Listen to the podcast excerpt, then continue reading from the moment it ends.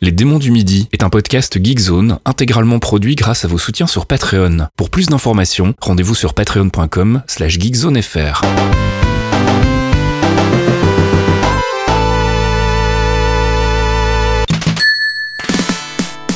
C'est l'heure des démons du midi.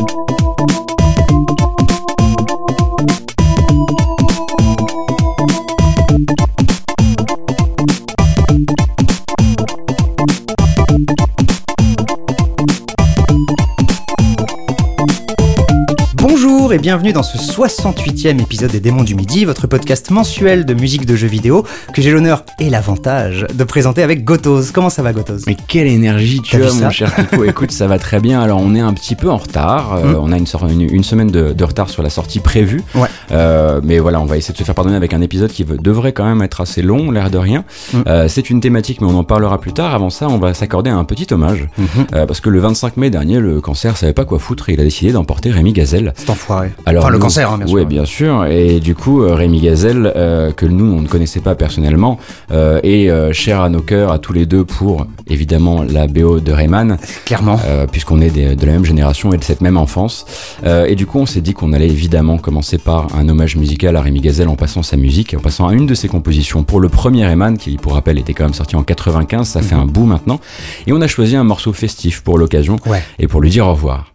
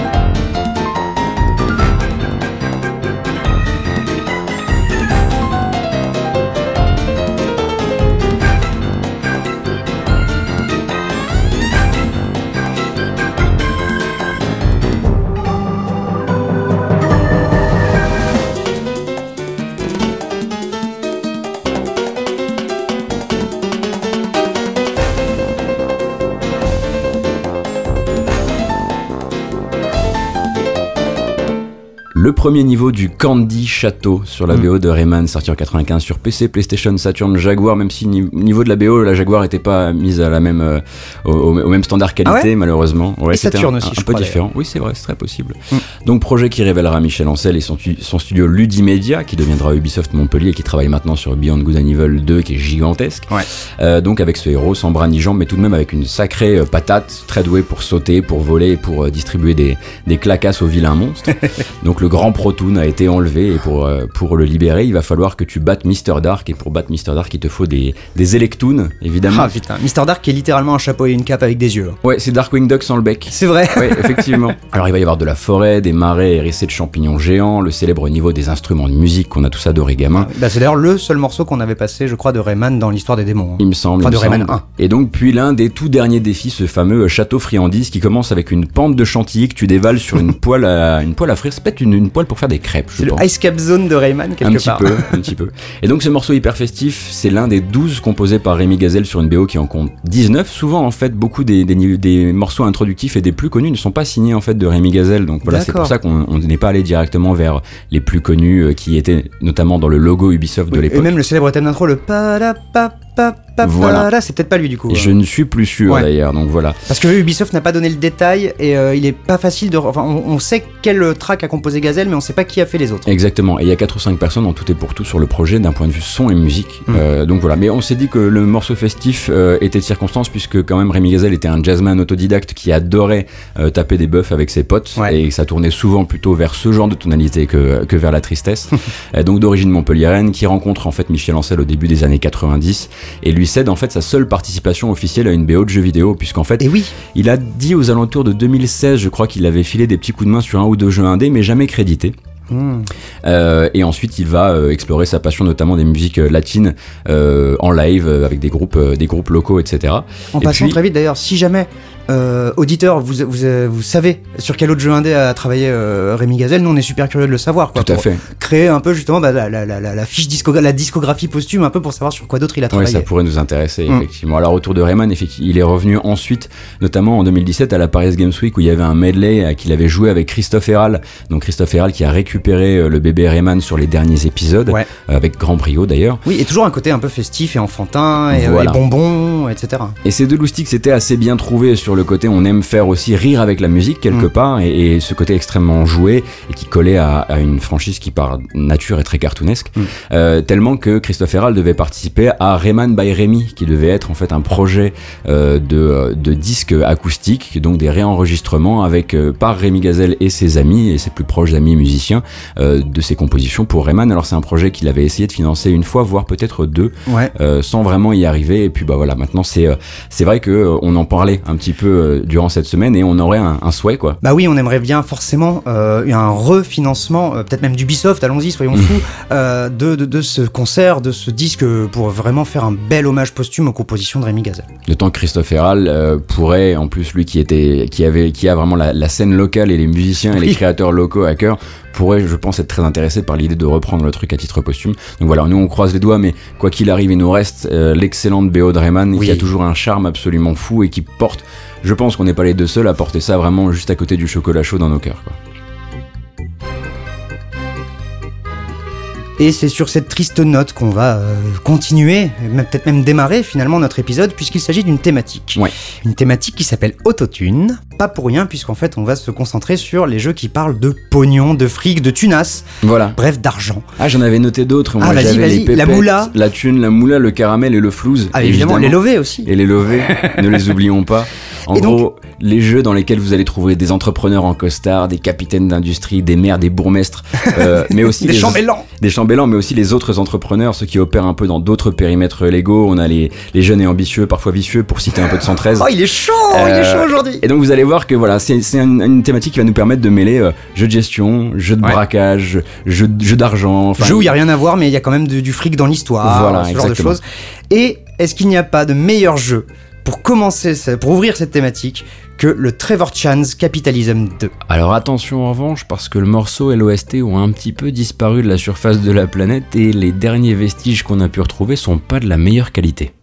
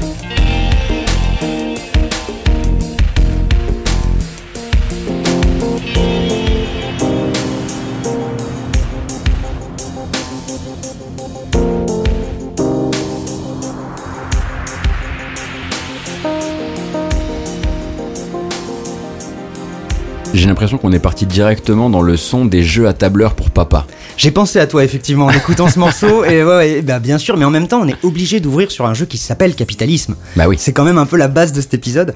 Et donc, euh, donc ce Capitalism 2, c'est la suite du premier Capitalism qui était sorti en 95, développé par donc Trevor Chan, puisque c'est vraiment Trevor Chan apostrophe S Capitalism, Mhm. euh, et donc développé par sa boîte qui est Enlight Software. Et pour ce Capitalism 2 qui lui est sorti en 2001, bah, c'est toujours Monsieur Chan et Enlight, mais c'est chez Ubisoft qui s'est- récupéré la licence en voyant sûrement un truc juteux parce que je crois que le premier avait pas mal marché sur MS-DOS et euh, Mac à Mhm. l'époque. Et donc c'est un jeu de gestion très axé business forcément, mais toujours avec des musiques de jeux de gestion des années 90 justement, Ouais. ce que je trouve très très rigolo. Et malheureusement, on commence sur les chapeaux de roue puisque les compositions ne sont pas créditées dans le générique du jeu. Il n'y a même pas d'équipe audio qui est Mhm. créditée. Euh, au point où, après avoir éclusé tous les noms des crédits, dont beaucoup de noms chinois euh, qui n'ont bossé que là-dessus, très bizarre, euh, bah, j'en suis arrivé à me dire qu'il s'agit peut-être d'une banque de musique passe-partout. Tout Oui, il y a des chances, il y a des chances que Et ce ça soit. sonne un peu comme ça aussi. Fin 90, début 2000 sur PC, t'avais quand même beaucoup de choses qui se, enfin beaucoup de, de productions de ce genre-là, Mm. notamment qui se faisaient par achat de musique euh, qu'on pourrait appeler au kilomètre ou autre ouais, chose. Surtout quand tu vois que les, sur la BO, les tracks n'ont pas de nom. Celle-là, c'est track 4 en fait. Elle a, pas- elle a pas un nom spécial du genre euh, les, euh, la- l'argent arrive ou Wall Street s'énerve, tu vois. Non, non, c'est juste track 4 quoi. Donc bon, effectivement, ça nous laisse à penser que c'est une banque de sons. Mais toutefois, si vous connaissez le compositeur de Capitalism 2, ou mieux que vous êtes le compositeur de Capitalism 2, bah, n'hésitez pas à nous le dire.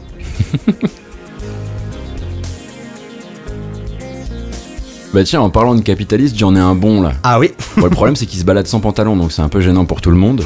Il Bon, s'agit, après, après deux heures du mat, c'est le cas de pas mal de capitalistes en fait.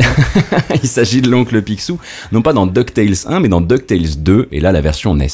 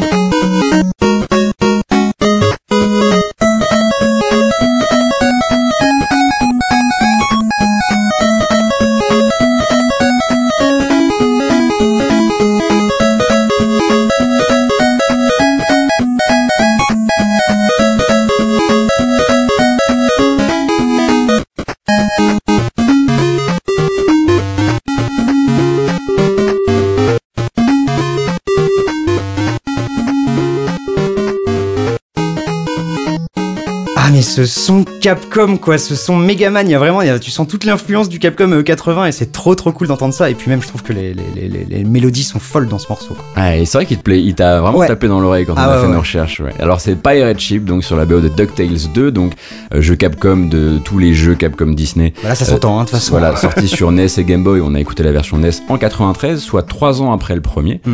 Euh, donc le principe est le même, c'est un platformer dans la peau de l'oncle Picsou, je l'ai dit, toujours équipé de sa canne rebondissante qui désormais est également multifonction, elle Oui. va permettre de faire des trucs dans l'univers, et donc toujours capable de visiter les niveaux dans l'ordre de son choix, comme dans DuckTales, donc avec des niveaux comme euh, les chutes du Niagara, du Niagara, le bateau pirate du triangle des Bermudes, parce que Mhm. ça c'est un son du triangle des Bermudes manifestement. Mais en bed, on écoute aussi un morceau qui s'appelle Bermuda, donc il doit y avoir Ouais. deux niveaux. Il doit y avoir Oui. le vaisseau euh, pirate et un niveau Bermuda. Très certainement, ouais. Et donc t'as un passage en Égypte, un autre en Écosse. Et en fait c'est un jeu assez confidentiel parce que sorti très tard dans la, la zone d'exploitation de la NES. En fait, Il est un peu bidé en 93. Europe et aux États-Unis, Voilà, malheureusement. Exactement. Mais si vous êtes curieux de ce rap de DuckTales, parce que c'est finalement ce que c'est, euh, il est dispo en fait dans la Disney Afternoon Collection sortie en 2017 sur PC, PS4 et Xbox One. Donc ça serait l'occasion parce qu'il est assez difficile à trouver en termes de collection, etc. C'est pas une cartouche que vous pouvez trouver facilement. Ouais, et j'en profite pour dire que la Disney Afternoon Collection, dans l'absolu, c'est incroyable. Le- Toute l'interface a été retapée, il y a des remixes dans tous les sens, il y a des modes. euh, T'as un mode rewind évidemment, mais t'as des modes boss rush, t'as toutes les, t'as t'as plein de pubs d'époque euh, en qualité euh, mouse. Enfin, c'est vraiment, c'est fait avec beaucoup de respect. Ouais. Si vous la trouvez à une vingtaine de balles, je sais même plus combien elle est vendue, mais ça vaut vraiment le coup pour redécouvrir quelques perles ou juste se faire un gros gros fixe de nostalgie. Quoi. Bah, tu fais bien de le dire parce qu'actuellement on est en plein dans la saison des collections et toutes ne sont pas de grande qualité ou packagées de, de belle manière. Et donc les musiques sont signées Minae Fuji, donc qui est une collaboratrice régulière de Capcom qui signe en fait dès son arrivée en 91 la BO de Mega Man 4 Ah. euh, qu'on ne passe qu'on ne passe finalement rarement parce qu'elle est pas très très connue. Bah ça, le Euh, problème, c'est que Megaman, dès que tu passes le 1, 2, 3, les Voilà. gens, enfin, on a tout oublié quoi. Ouais, on passe après directement à Mega Man X en fait. Ouais. Euh, avant d'embrayer ensuite sur le jeu Super Baloo, donc Tailspin, Ah. euh, un coup de main sur le premier Breath of Fire, puis ce DuckTales 2. Et elle a aussi participé à quelques trucs plus récents, un morceau sur la BO de Mega Man 10, Oh. et aux surprises, le medley rétro Mega Man 4 pour le récent évidemment Smash Bros Ultimate. Et bien pour continuer, un autre morceau qui m'a tapé dans l'oreille, faut dire qu'il y en a beaucoup sur cet épisode. Mhm. Euh, on va s'écouter Naja sur la BO de Moonlighter.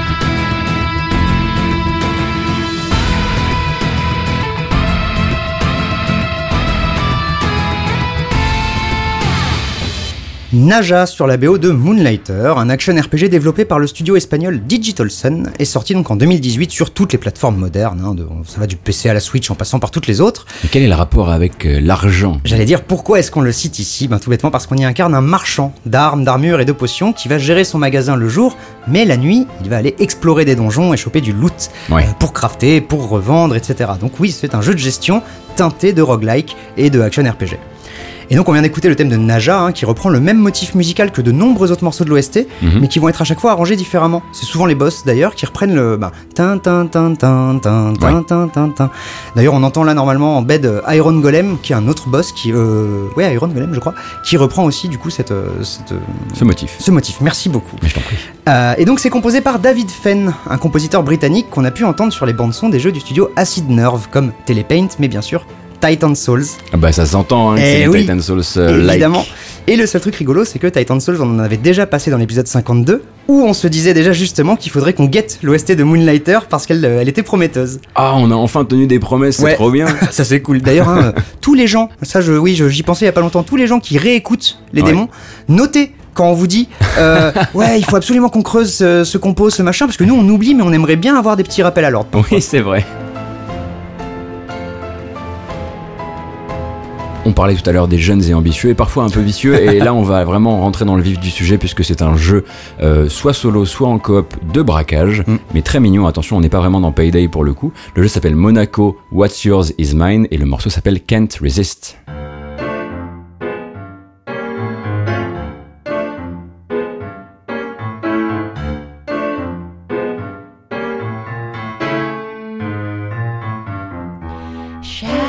Closing on of my heart rings through the night. Can feel my blood sizzling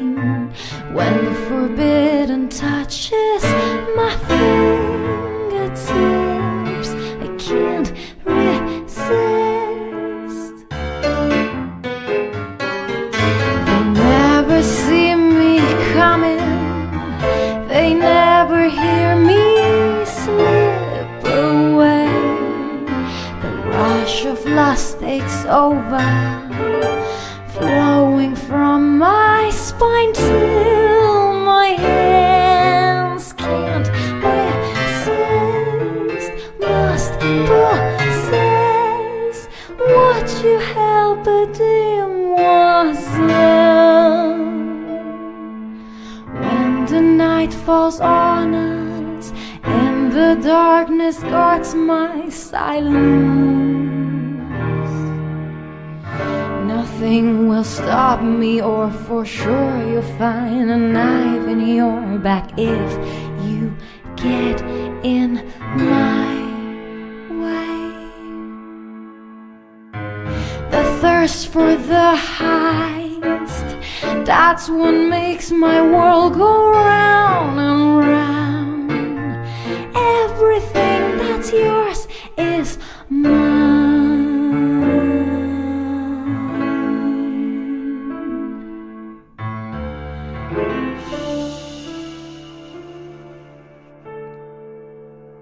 Can't Resist sur la BO de Monaco, donc jeu d'infiltration et de cambriolage sorti en 2013 par Pocket Watch Games. Donc jouable seul ou je le disais à 4 en coop, enfin jusqu'à 4, Oui. euh, en vue du dessus avec un design très minimaliste qui représente en fait des banques, des casinos dans lesquels il faut éviter des gardes, forcer des coffres, neutraliser des systèmes d'alarme, etc. Avec bien sûr des classes de héros, le serrurier, le nettoyeur, la taupe, le gentleman, la rousse. voilà. Euh, et vraiment un jeu Ocean's Eleven non officiel finalement, Mm. avec une dose de party game jouable sur canapé assez forte. Et donc euh, voilà, il faut vraiment euh, se dire que c'est une formule qui se révèle aussi sur le sur le, le couch coop et c'est là que ça devient vraiment vraiment très intéressant. Ça, ça- ça vaudrait le coup de le relancer aujourd'hui? Je sais pas si tu y avais beaucoup joué toi ou pas à l'époque? Alors moi j'avais fait quelques parties, j'avais trouvé ça cool, mais malheureusement j'avais pas conduit entièrement le solo, Ouais. Sachant qu'il y a vraiment une, une campagne entière, etc. Donc euh, pour cette chouette ambiance musicale et ce morceau qui est en fait le dernier morceau du solo, c'est un peu le c'est le, le- Ah. c'est le dernier niveau. On spoil quoi. Voilà, on, on vous le dit, on vous le spoil. Euh, eh bien, euh, le studio est allé chercher un copain. Vraiment, c'est c'est vraiment un de leurs potes. C'est un Américain. Il me semble qu'il a fait ses études avec euh, quelqu'un du studio. Ah ouais Euh, alors, il a déjà signé à la- à l'époque la BO de Flow, mais il n'explosera sur la scène mainstream que dans quelques années avec Journey. Il s'agit d'Austin Wintory. Alors depuis, il y a eu Sunset, The Banner Saga, The Order, Assassin's Creed Syndicate, Ouais. Abzu, Absolver et également un certain Tooth and Tail, qui est en fait le nouveau jeu de Pocket Watch. Ah Donc Tooth and Tail, c'était ce petit euh, jeu de stratégie à la manette. Avec dans- des animaux adorables Avec qui des rats, ouais. euh, animaux du bois de Katsu. euh. Exactement. Et du coup, ça me permet de vous rappeler, de faire une de ces promesses qu'on espère tenir, euh, qu'il faudra qu'on vous en passe parce que la BO, bon bah voilà, c'est du Wintery, du Mm. Wintery et il se trouve qu'elle est fantastique. Et donc pour ce morceau piano bar qui illustre, euh, comme je le disais, le dernier niveau, il fallait une voix, et il s'agit de celle de Laura Val, qui est en fait frontwoman d'un groupe d'Indus Electronica de Los Angeles qui s'appelle The Controversy. Ok. Ça Rien à voir. Nom. Euh, alors vraiment, j'ai dû, je suis du coup allé écouter The Controversy et c'est vraiment pas les mêmes ambiances. Et écouter dos à dos avec la BO de Monaco, tu te rends compte à quel point en fait là elle cabotine à mort et c'est pas du tout sa manière de chanter. C'est pour ça que c'est même un peu cheesy. Ouais. Euh, Mais il fallait voilà terminer sur Everything What's Yours is Mine. C'est parfait pour terminer. euh. C'est c'est une parodie de truc piano bar justement, et ça Exactement. fonctionne super bien. Et ça pourrait d'ailleurs être un très bon morceau dans un Discworld, je me suis dit, Mm. tu vois. Donc voilà. Nous arrivons, peu ou prou, bon an, mal an et bien d'autres expressions françaises désuètes, euh, au quart, premier quart de l'émission. Oui. Et donc c'est l'heure de l'actu et c'est moi qui m'en empare pour commencer. Donc l'actu, hein, si vous ne connaissez pas le podcast, euh, on sait les jeux en fait qui nous ont tapé dans le- dans- dans l'oreille le mois dernier, auxquels on a joué. Ça peut être une vieillerie, c'est plus souvent des jeux récents compte tenu de nos métiers forcément. Mhm. Et en l'occurrence, on va s'écouter Bingo Party sur la BO de Team Sonic Racing Attention quand même, hein, aux oreilles euh, et au reste aussi. en et fait. au cœur. Et au cœur.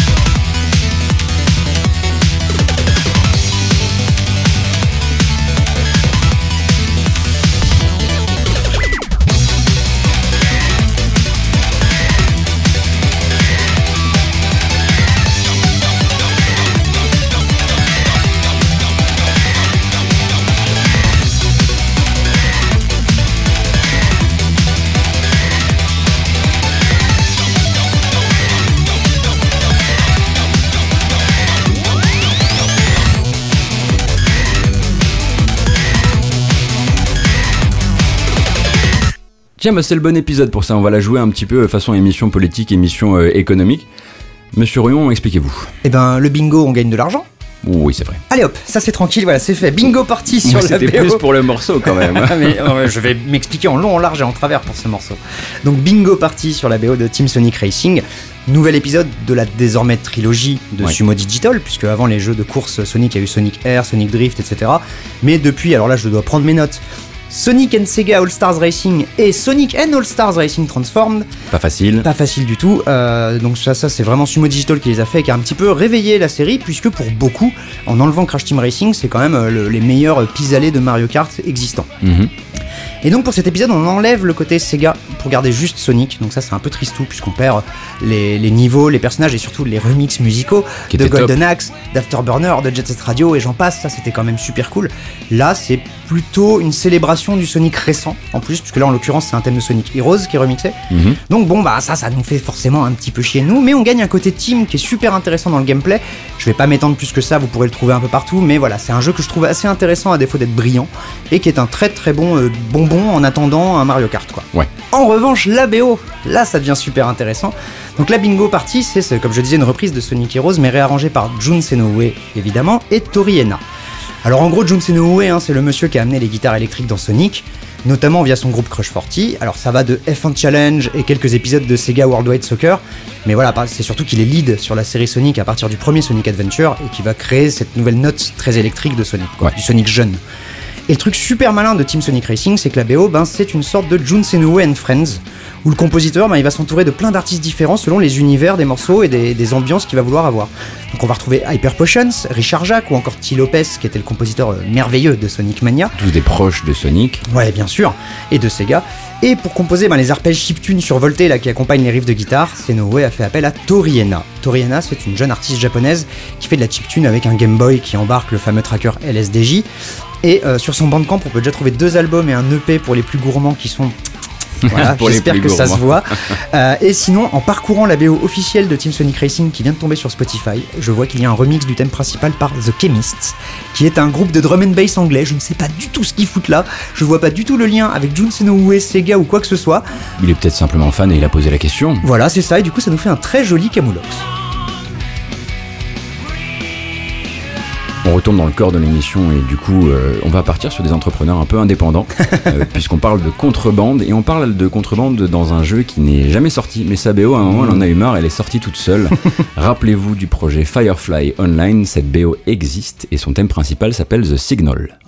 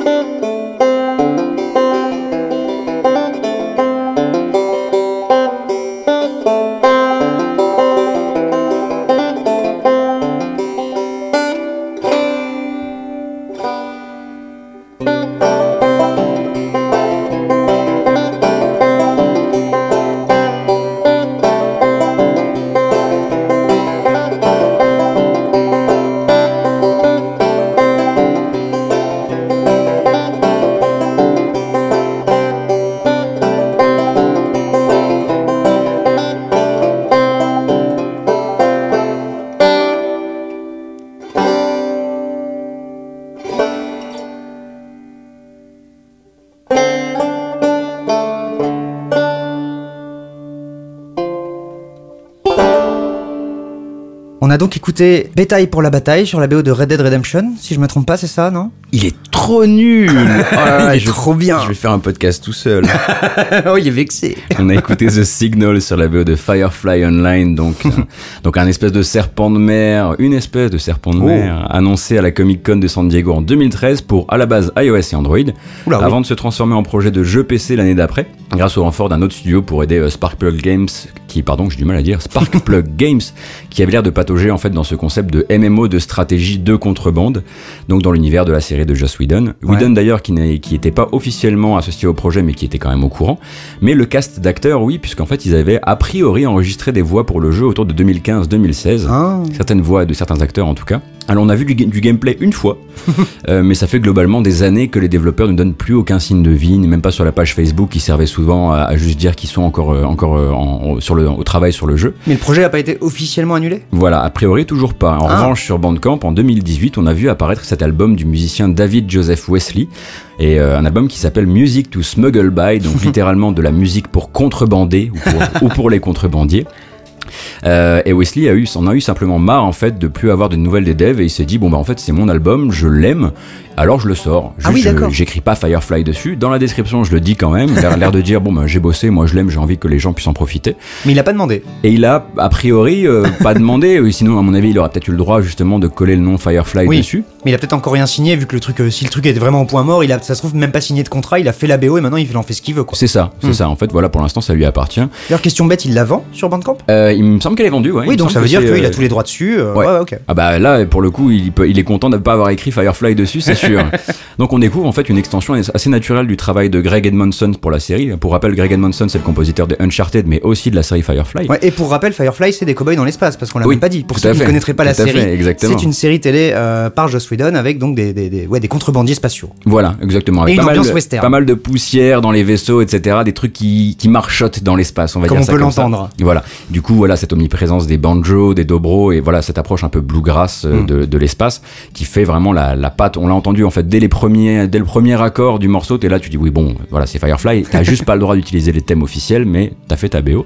Et donc, voilà, c'est entré directement sur ma playlist spéciale Big Crave pour Elite Dangerous, pour des raisons évidentes. T'es très hip-hop aujourd'hui, toi, il y a un truc bizarre là. Mais j'ai vraiment une playlist Bicraft pour Elite Dangerous qui consiste vraiment à me donner un, un petit, un petit boost de roleplay dans le fait de vendre encore et toujours les mêmes choses dans Elite. Euh, et donc voilà, ça la rejoint on espère que ça vous aura plu parce que c'est vrai que pour le coup, euh, c'est assez rare de voir euh, des, des, des albums comme ça euh, sortis de, de projets potentiellement avortés Ouais. euh, débarquer sur Bandcamp. Les gens les plus au fait du personnage sauront sûrement pourquoi est-ce qu'on va passer ce morceau. D'autres se poseront des questions auxquelles on répondra juste après. Le stage de l'eau, tout bêtement, dans Wario Land, Super Mario Land 3.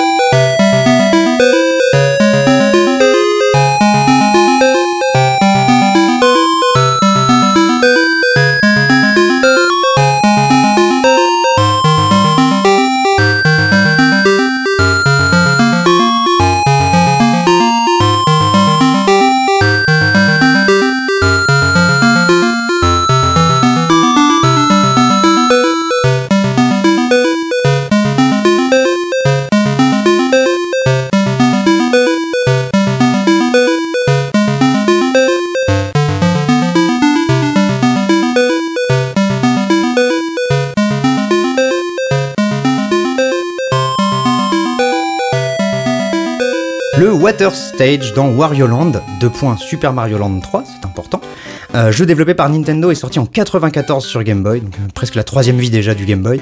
Euh, premier épisode qui permet d'incarner Wario, le bizarro Mario obsédé par les tunas. Parce que lui c'est le méchant, donc il aime l'argent. Euh, c'est allé même jusqu'à Wario Land tout court sur GameCube, non Wario World, où euh, sur la jaquette il est entouré de, de fric, de, de, de- Ouais. de grosses poches d'argent et tout, donc voilà, il aime le- les thunes lui. Euh, même WarioWare, je crois, se base là-dessus. hein. Il, Oui. il crée un jeu pour se faire du fric.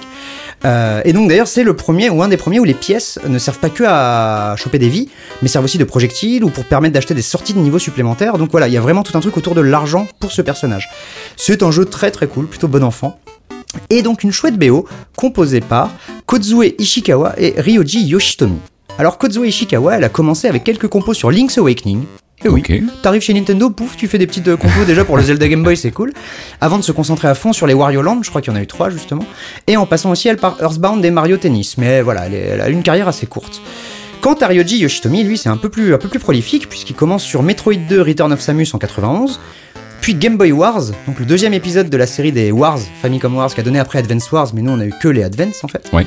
Euh, mais ensuite il va tirer dans tous les sens en tant que superviseur sonore, ça va de WarioWare justement, mais jusqu'à Nintendogs, Wii Fit You. Il a fait les fantastiques bruitages de Super Mario Maker. Ça Ah c'est oui quand même plutôt cool parce qu'il il a vraiment quelque chose Mario Maker au niveau des bruitages. Il y a un Mhm. truc très très fort euh, là-dedans. Et encore de la supervision sur euh, Mario et Sonic aux Jeux Olympiques de Rio ou plus récemment Mario Tennis Aces. Eh bien aussi, ils aiment l'argent euh, beaucoup, beaucoup, beaucoup. Ils n'aiment Très pas macroniste hein, cet épisode. Non, non, oui, Très très Startup Nation comme entrepreneur, argent, tout ça, ok. Là, il y, a une- il y a une idée de start-up aussi, mais Ah. c'est de la start-up euh, pas trop de douche, euh, jambes de bois et cache-œil. On va enfin, enfin, enfin passer un morceau parce qu'il vient de sortir Eh oui. proprement un morceau tiré de Sea of Thieves et c'est le très célèbre Be Calmed.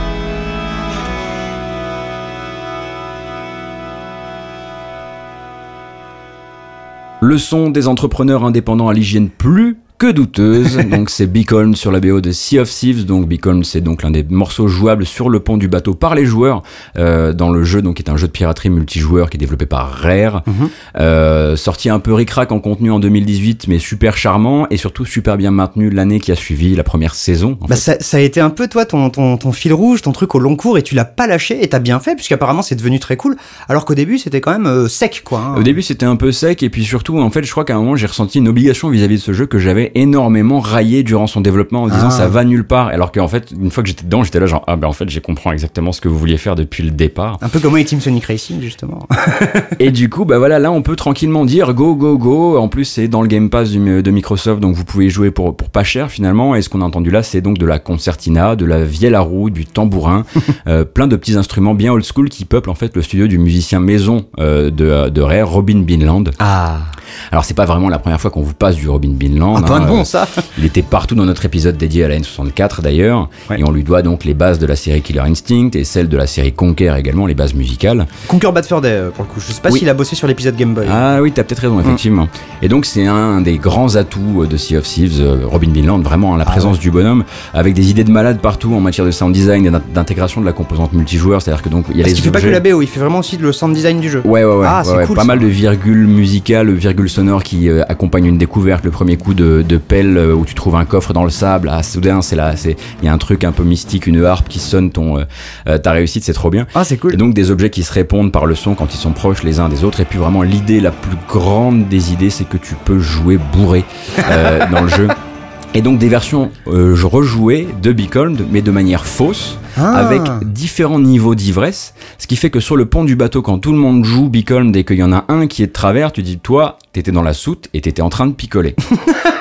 Est-ce que, ça vaut pas le coup là de se dire, vas-y, dans deux secondes, on vous passe juste un petit extrait de trucs bourrés Est-ce qu'on en a? Oh, je dois pouvoir trouver ça, ouais. Très bien.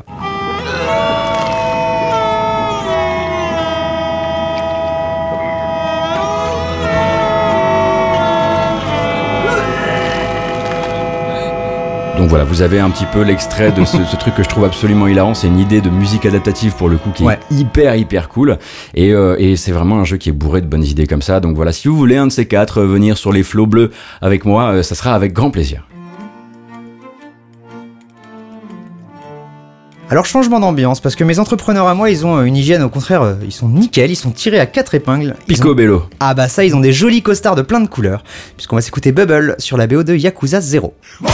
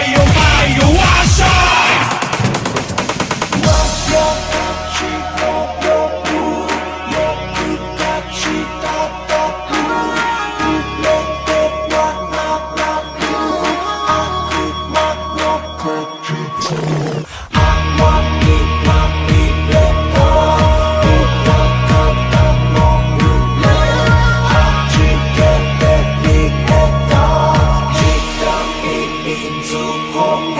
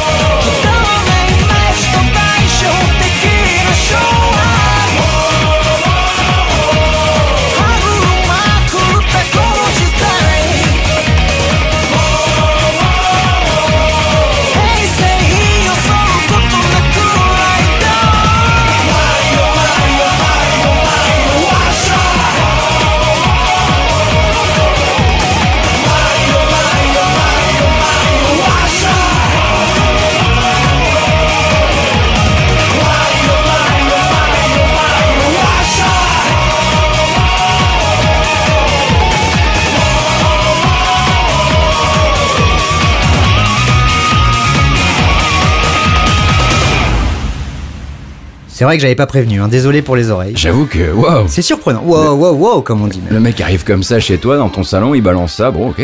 Tant pis. Bubble, donc sur la BO de Yakuza 0, sorti en 2015 au Japon, en 2017 dans le reste du monde, sur PS3, PS4 et PC, grande première. Mhm. Après, il y a eu 2-3 autres épisodes qui sont arrivés depuis. Euh, nouveau moteur de la série, donc déjà développé par Sega et sa team Yakuza évidemment. Et ça fait partie de ces épisodes justement à cheval entre PS3 et PS4 qui est traîné un peu leur nouveau moteur. Ça avait commencé avec Yakuza 5 et là Yakuza 0 qui est genre impeccable sur PS4 et encore plus impeccable sur PC fatalement. Et en gros, ben, c'est une préquelle qui se passe en plein pendant la bulle spéculative japonaise, d'où peut-être le titre du morceau, euh, de la fin des années 80 où le fric est vraiment partout, Mhm. dans les rues, dans les, dans les bouges les plus infâmes et dans les costards bariolés et hors de prix des différents Yakuza, forcément. Évidemment. Yakuzi, d'ailleurs, peut-être au pluriel. et l'argent, en fait, est tellement central dans le jeu qu'il remplace même les points d'expérience, en fait. Donc, euh, ton fric te sert, euh, alors c'est peut-être aussi une dark solisation de, de Yakuza, mais le fric que tu vas gagner pendant les combats, d'ailleurs maintenant quand t'éclates un gars, c'est des billets qui sortent. Ouais. Et donc voilà, ils, ils assument complètement ça. Cette espèce de, vraiment, il y a eu un, un moment fou au Japon, faut, faut le savoir quoi, c'est Oui, vraiment oui, débile, c'était incroyable. Et donc là, le morceau, le thème d'intro hein, qu'on a écouté finalement, qui est inédit à la version japonaise, nous on a un morceau beaucoup plus rock classique, quand même très Sega, qu'on est en train d'écouter en bed actuellement. Et ben il est interprété par le groupe japonais Shonan no Kaze, qui est à la base une formation reggae. Oui. Ok. Ah, ça communique pas mal le reggae et le rock. hein, Ah oui, oui, et là on peut même l'entendre dans certaines rythmiques, dans certains phrasés rap, etc. Mais c'est vrai que ça reste quand même assez étonnant. Et donc eux ils sont en activité depuis 2001 et c'est leur tout premier taf en jeu vidéo. Avant ils ont surtout fait euh, des séries et des animés, euh, du Kamen Rider, du Tiger Mask et des choses comme ça. D'accord. Mais c'est la toute première fois qu'ils travaillent dans le jeu vidéo et j'espère qu'on les retrouvera euh, pour d'autres morceaux outranciers. Peut-être sur un Dragon's Dogma 2 par exemple, ils auraient carrément leur place. Mais il en Ce faut genre de des choses. gens qui font de la zik comme ça. Mais parce oui. que nous, il nous faut plus de morceaux comme ça à passer dans le podcast. Donc oui. Parfait. Le prochain jeu de notre sélection est déjà passé dans le podcast, mais à un moment, c'est tellement, tellement, tellement dans la thématique Ah bah ouais. pouvait vraiment pas passer à côté. Et en plus, c'est une excellente BO, ce qui ne gâche rien. le morceau s'appelle Trade War et le jeu Off-World Trading Company.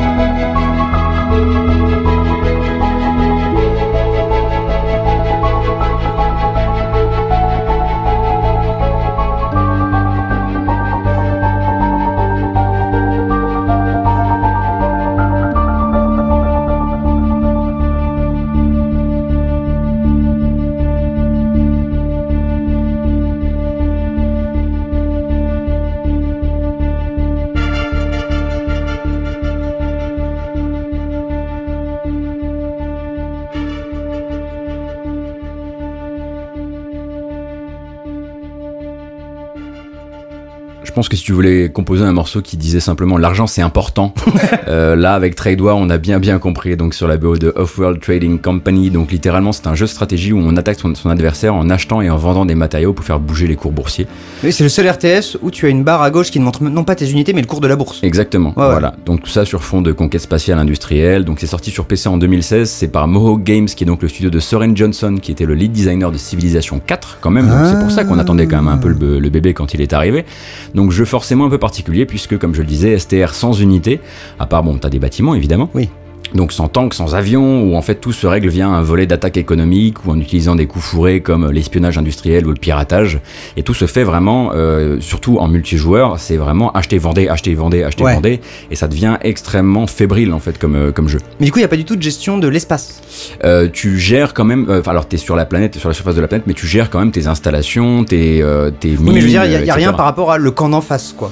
Euh, parfois, parfois, il faut quand même que tu te jettes sur des ressources avant eux, etc. Ah, Donc il y, a- quand même, ouais. Quelques APM, surtout en début de partie, effectivement. Alors on vous avait déjà parlé en fait du jeu, mais là l'occasion, comme je le disais, était trop belle. euh, D'autant que Johnson avait fait appel au célèbre Christopher Tin pour la BO du jeu. Alors Christopher Tin, qui est-ce?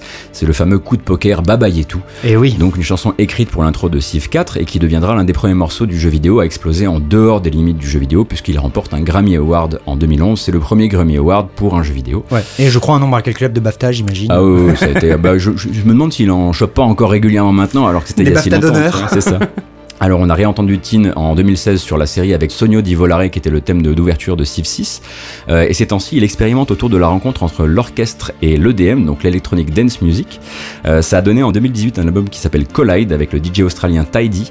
Et perso j'ai tenu et j'ai noté 1 minute 19 sur le premier morceau après quoi j'ai tout fermé. Pourquoi? C'est trop chaud C'est trop bien le DM. C'est- oui mais je alors Ah non, je confonds avec IDM. Ah oui, alors non, c'est pas Eh l'IDM, Oui, non, oui, non, oui. non. Moi, je- moi, je- j'imaginais déjà du Boards of Canada et tout. Non, non, oui, non. moi Ça, je te c'est parle. du Lil Jon, oui. Vo- Voilà, exactement. Voilà, ce, ce- ce genre de choses, plus de la de la de la de l'électro de, de plage. Voilà, Ouais. On va dire ça comme ça, de festival de plage.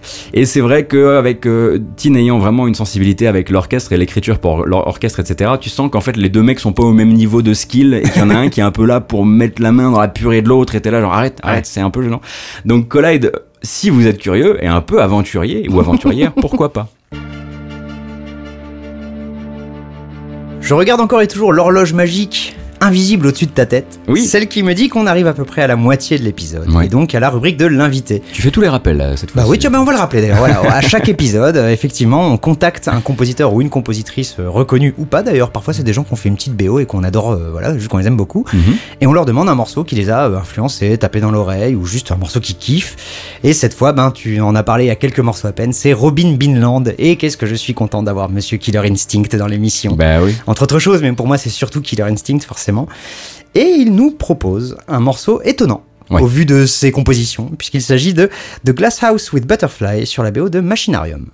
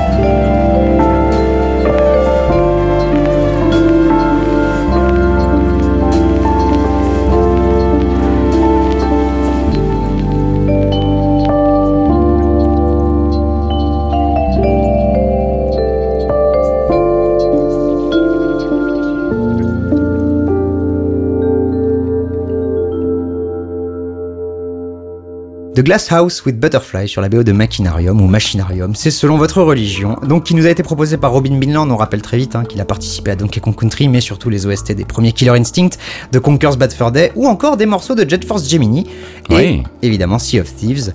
Euh, donc Machinarium, peut-être le point and click qu'on a le plus passé dans les démons, Euh, Il y a de grandes chances. entre ouais. nos choix et les invités, parce qu'il y a quelques invités qui nous l'ont balancé à chaque fois, enfin c'est une référence chez les compos quoi, quelque part. Ah bah ça fait exploser quand même euh, Floex. euh, Eh au oui, donc des voilà, gens, euh, voilà. développé par le studio euh, tchèque Amanita Design et doté d'une superbe bande-son composée par Tomáš Dvorak ou Tomas Dvorak, qui se fait aussi appeler Floex, effectivement. Euh, à ne pas confondre avec l'athlète tchèque du même nom, qui a gagné quelques médailles. Euh, notre ami Dvorak, euh, il compose uniquement pour Amanita Design, on a pu l'entendre sur Machinarium donc, mais aussi Samorost 2 et 3. Ouais. Et à côté, bah, il fait une espèce d'électro down tempo un peu mécanique, super intéressante. Mhm. Euh, il est en tournée d'ailleurs dans toute la République tchèque ces mois de juin et juillet si vous comptiez y faire un tour. Ça Ah, peut cool. valoir le coup. Il est en DJ set parfois, parfois en plus euh, concert. Mhm. Ça peut valoir le coup. Et quant à Robin Binland, monsieur Dieu Robin Binland, il nous explique son choix en quelques phrases que l'on va passer par les fantastiques cordes vocales de l'ami Faskill. Il y a juste quelque chose de purement merveilleux à propos de ce morceau. Le piano qui entre au bout d'une minute là, oh là là, c'est de la magie. Ça vous colle la chair de poule. En tout cas, ça me la colle à moi. C'est sûrement un peu trop mélancolique pour certains, mais moi je ne me lasserai jamais de ce morceau. Et donc merci encore à Robin Binland que j'ai traqué sur Facebook et il a été adorable, il m'a répondu un dimanche en plus. Euh, et merci à Faskill de nous avoir prêté justement ces cordes vocales d'or. Oui. On va réintégrer doucement la thématique. Et c'est toi qui vas le faire avec Oui. un autre jeu de gestion et peut-être effectivement le papa des jeux de gestion. Pas, le, pas forcément le jeu, mais la série en tout cas. La série, ça c'est sûr, on parlait de maire et de bourgmestre tout à l'heure. Euh, alors, vous le savez, je suis un très très grand fan de SimCity 3000, mais à un moment il faut aussi sortir de sa zone de confort. Je m'en vais pas très très loin parce que j'ai énormément joué à SimCity 4 et j'ai choisi le morceau The New Hood.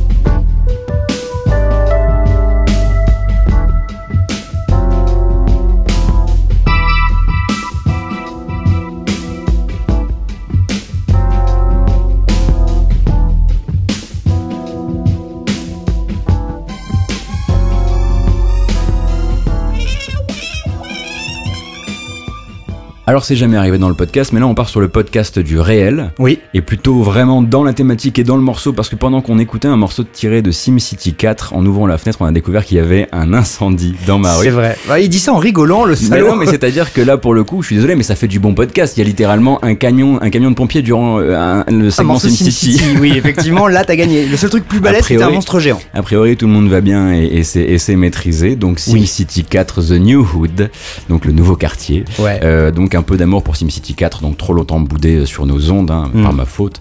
donc jeu de construction, euh, donc un, jeu- un city builder par les tauliers, en tout cas à l'époque du city building Maxis. Ah bah oui. Donc sorti en 2003 sur Mac et PC et suivi dans l'année par l'extension Rush Hour. Donc jeu important qui ajoutait le mode région. Alors donc c'est la possibilité de, de monter plusieurs villes en parallèle, de les connecter entre elles et de sauter de l'une à l'autre pour qu'elles s'entraident. Ouais. Euh, en gros, on a tous ou presque abusé du système euh, pour faire d'un côté une utopie verte complète et de l'autre poubelle land, un genre de Mordor enterré sous euh, les déchets, la pollution, la criminalité. Les Enfin, mecs ont euh, juste réinventé le Brésil et vous vous pensez pour des, pour des dingos, quoi. Ouais ouais attends et on faisait tout ça souvent en suivant les guides détaillés de joystick qui disaient avec les systèmes asynchrones du jeu vous pouvez complètement les exploiter pour faire encore plus de simflouz parce qu'on est quand même là pour faire encore plus de simflouz. À tous les coups, c'était Agbou déjà. Il y a de grandes chances. Ce grand capitaliste. Il y a de grandes chances. Et donc à la BO, euh, on retrouve celui qui a tant apporté à Maxis et aux grandes séries du studio, Jerry Martin, Hmm. donc qui restera mon héros absolu pour la BO de SimCity 3000 et celle des Sims, on va pas se mentir, Oui. mais qui réussit là encore une étape de la modernisation de la série entre un Simcopter et deux nouvelles extensions pour les Sims parce qu'il faisait vraiment tous ces trucs-là. Ouais. Et donc pour la petite histoire, moi j'avais contacté Jerry Martin l'an dernier dans l'espoir de lui demander de participer à une de nos playlists, comme on le fait donc euh, chaque Mhm. En rubrique chaque de l'invité, ouais. Voilà. Et il m'avait répondu que la musique de jeux vidéo, lui, il n'en avait jamais vraiment écouté et qu'il traitait en fait les commandes de Maxis comme n'importe quelle autre commande musicale. Ah, parce qu'il fait autre chose que du jeu vidéo à côté. Ouais, ouais, lui, il fait plein plein de trucs. Et après, il m'a dit, il a directement embrayé en me proposant de m'offrir une partition du build mode des, des Sims en échange d'un peu de pub pour son pro- euh, futur projet de label. Ah. Alors, j'ai refusé. euh, C'est des choses qu'on ne fait pas. C'est d'ailleurs voilà. pour ça qu'on n'a pas beaucoup, on peut le dire en tambouille Ouais, interne, mais c'est pour ça qu'on n'a pas beaucoup de compositeurs et compositrices japonais ou japonaises, puisque très souvent, on passe par des labels, on passe par des RP qui nous disent alors on veut bien, mais attendez plutôt la promo de tel jeu, et nous, ça c'est des Voilà. qu'on refuse, malheureusement. Et souvent, c'est Ce un qui peu fait qu'on a perdu parfois des Matsumae ou des Kikuta euh, là-dessus, on est navré, mais Ah, Kikuta, on l'a eu. Ah, c'est vrai qu'on l'a eu on en plus. Attention, oh là là, mauvaise langue que je suis. Mais oui, voilà, donc euh, là, donc j'ai accepté, c'est-à-dire que j'ai pas pris le, le label, mais je peux vous, enfin, j'ai pas pris le, le- la partition, mais je peux vous dire que son nouveau label s'appelle Bim Bam Boom. Maintenant, tu Euh, lui fais sa pub alors voilà. qu'on n'a pas pris le truc, ça Non, lui apprendra, tiens. Il m'en a parlé il y a un an et en l'occurrence Bah oui. le truc est toujours pas lancé, donc je pense que c'est vraiment un projet qui est encore dans ses cartons. Mais C'est très mignon comme nom. oui, oui, oui, Bim Bam. Et a priori, il- voilà, il m'a l'air assez loin du jeu vidéo actuellement et probablement que voilà, ses collaborations avec Maxis étant arrêtées avec la fermeture de Maxis, Eh c'en oui. est terminé pour lui au niveau du JV. Mon cher Gauthier, t'es bien mignon avec tes mères et tes bourgmestres, mais moi je vais te parler de monarques. Des gens qui comptent pour de vrai. Game of Thrones est terminé. Alors il faut que je. Voilà, il me faut un nouveau fixe. Donc on va s'écouter Equinox sur la BO de Kingdom to Crowns.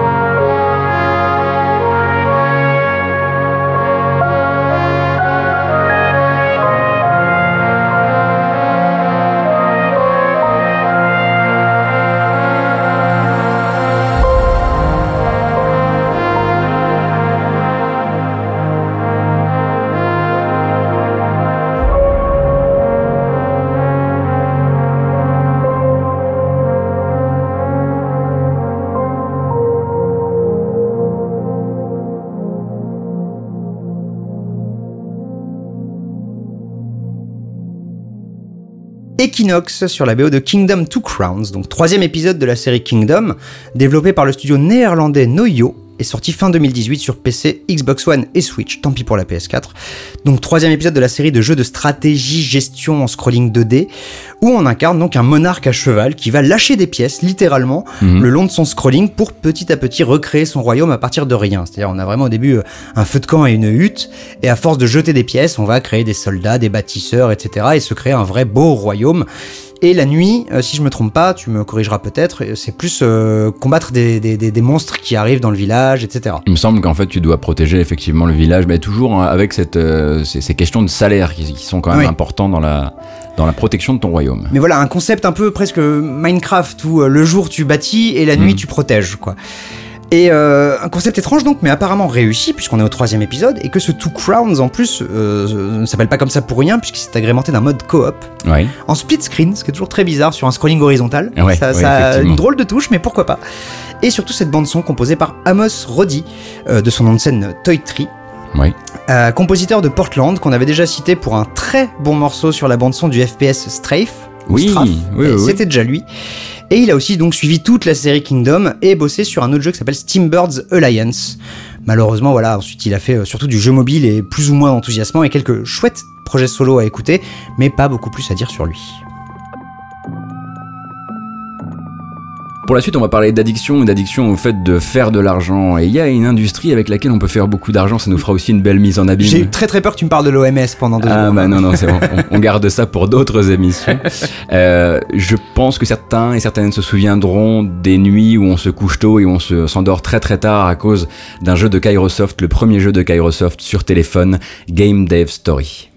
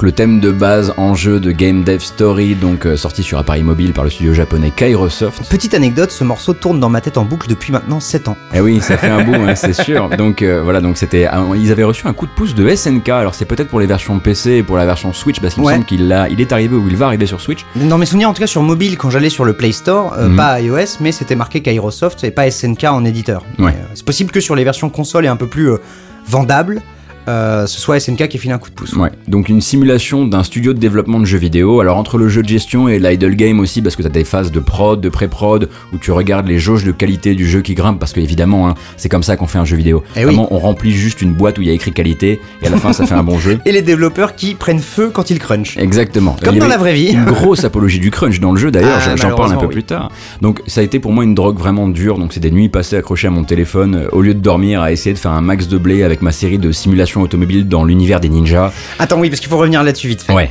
Quand on crée un jeu, en fait, on choisit un genre et un univers. Ouais. Et il y a aucun lien En- entre les deux. Non. Donc on peut tout à fait faire un jeu de puzzle dans un univers gore où effectivement... Et euh, parfois le jeu va tout à fait dire que la tendance actuellement, bah, c'est justement de faire un jeu de course chez les ninjas. hein. Genre, c'est- il, faut juste, il faut coller à la tendance en fait. Donc des mécaniques hyper addictives, un jeu bourré de charme et probablement le truc mobile qui m'est rendu le plus accro. Mhm. Euh, et pour la plupart des gens, voilà cette petite boucle musicale là, euh, ça n'aura l'air de rien, mais ceux qui y ont joué, voilà, vous sentez vraiment cette envie de réinstaller le truc. Vous vous souvenez des, des séries qui ont, qui ont eu du succès, tout ce blé que vous avez réussi à rentrer quand vous étiez à l'E3 pour la nouvelle pour le lancement de la nouvelle console. Oui, parce qu'il y a tout un truc aussi où euh, justement c'est pas que faire des jeux dans son studio. Il y a tout un truc sur les différentes générations de consoles qui arrivent au fur et à mesure, qui Mm. parodient en plus les vraies consoles existantes. Bien sûr. Soudain, il y a, il y a une console qui arrive avec le CD, alors il va falloir travailler différemment autour de ça. Enfin, c'est vraiment une parodie adorable, euh, même, même si on en parlera après du crunch, mais une parodie adorable du monde du jeu vidéo et de toute la manière vraiment, enfin la, la prod classique. le fonctionnement de l'industrie, ouais. Ouais. Mais effectivement, t'as une dose de cynisme assez forte derrière, parce que tu peux carrément filer euh, un équivalent de Red Bull euh, à tes, à tes codeurs pour qu'ils codent plus et qu'ils Ouais. voilà, qu'ils soient plus productifs. Tu vas faire des jeux selon des études de marché. Bien Tu sûr. vas faire cruncher un petit peu aussi. Donc, pur jeu de droite en fait. Hein. Mais, en même temps, ou alors jeu de gauche qui dénonce peut-être aussi Euh, oui, ces dérives-là, on sait Mais pas, tu vois. En te mettant effectivement dans la position vraiment du bah, de, de Bobby Kotick hein, finalement, Oui. hein, un truc, un truc pas Ou de loin de. Sam Hauser. Et donc pour la musique en revanche, je n'ai absolument aucune info qui a, sur qui a composé les pistes du jeu. Euh, donc par défaut, on partira du principe que c'est un membre de l'équipe de Kairosoft, on Bien imagine. Euh, et donc il y avait d'autres jeux de chez Kairo que toi tu Oh là recommandais, mais là, alors. il y, en a plein. euh, en fait, en gros, il y a- ils font quasiment que des jeux de gestion qui Ouais. sont de plus en plus agrémentés parfois avec du Pokémon, avec euh, du dungeon crawling, parfois même euh, toujours un petit peu automatisé. Mhm. Mais en gros, euh, que vous ayez envie de gérer des sources chaudes, une écurie de Formule 1, euh, un porte-avions, je crois, semble, euh, ouais. une équipe de Pokémon, une base spatiale, il y aura de votre truc. En gros, Kairosoft, ça va faire peut-être 15 ans, parce qu'en gros, nous, on les a connus sur le tard, mais ils ont commencé sur les PC japonais. Euh, ça va faire peut-être 10 ou 15 ans qu'ils font que des jeux de gestion, de plus en plus complexes et de plus en plus agrémentés. Mais surtout, le truc, c'est de changer à chaque fois le, le thème et l'environnement. Bah. Quelque part comme dans Game Dev Story, c'est ça qui est assez rigolo. effectivement. Mais euh, voilà, donc euh, moi je pourrais vous en conseiller une tonne, mais allez juste regarder en fait leur page iOS ou Android et regardez juste l'univers qui vous intéresse et choper le jeu quoi. Et, c'est une excellente masterclass de jouer à ce jeu sur qu'est-ce que c'est qu'un game design Ouais. mobile addictif sans forcément avoir des stoppers euh, liés à du free-to-play, etc. Je crois qu'il n'y a pas de free-to-play. Voilà, il n'y a euh, pas de free-to-play, il n'y a pas de truc à acheter pour accélérer, etc. C'est juste qu'on veut pas lâcher son téléphone, quoi. Alors le prochain jeu c'est un peu étrange. hein. C'est le, le premier volet d'une grande série, mais qui est arrivé, en- c'est le seul à être arrivé en Europe en Mhm. fait. C'est un Monopoly-like développé par Square Enix Mhm. qui s'appelle Course à la fortune et sur lequel on va écouter, pourquoi pas, The Evil King Bowser.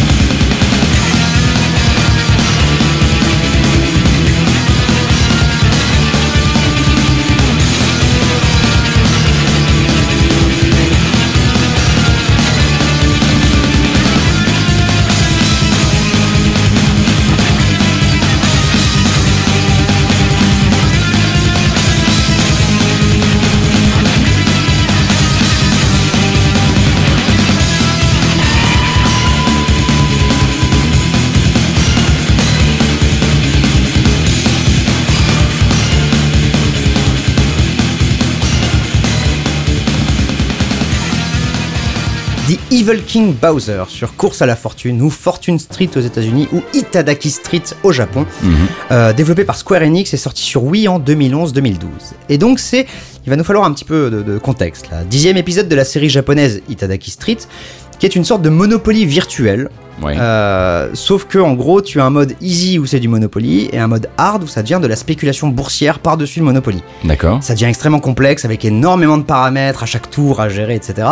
Un vrai jeu pour japonais nerd que nous on a eu la chance d'avoir pour le coup voilà en 2011. Et en plus, c'est tu as une surcouche en fait Dragon Quest puisque c'est un c'est né en fait en mini-jeu dans Dragon Quest 3 avant de devenir sa propre série par Enix, puis par Square Enix, avec donc entre autres des personnages Dragon Quest. Et euh, donc ce Fortune Street, et c'est un petit événement puisque c'est le tout premier à sortir du Japon, pour, Mhm. tous, les, pour tous les autres territoires aussi. Et du coup, ben, ça mélange allègrement pour le coup les univers Square Enix et Nintendo, tout en achetant et revendant des propriétés, le tout sur fond de bande-son un peu festival. Ah oui, ça on a entendu, oui. Comme ce Evil King Bowser, justement, tout en grosse guitare et double pédale, arrangé par, apparemment, ni plus ni moins que Koichi Sugiyama. Ouais. Alors on n'a pas eu de vrais vrais détails, on est un peu parti de ce qu'on avait sous la vidéo YouTube. Alors ça Ouais. peut être faux et en même temps, bon, Sugiyama c'est Monsieur Enix depuis des années, il n'y a pas de raison qu'il ne le fasse pas. Mhm. Euh, donc voilà, Sugiyama, oui oui, le vieux japonais réactionnaire et révisionniste qu'on aime tant, euh, responsable des bandes son de la série Dragon Quest, mais également de bonnes bandes son. Hein, ne- il, a, il a aussi bossé sur World Golf ou mon chouchou Evo Search for Eden. Qu'il est méchant. Attends, Dragon Quest est le premier à chier dessus avec moi, à dire que ça se répète quand même beaucoup d'un épisode à l'autre. Oui, c'est vrai. Et que en gros, euh, même dans le 11, on écoutait encore la BO du 1, quoi. On écoutait plutôt la VO du 5. Mais oui, oui, oui, d'accord.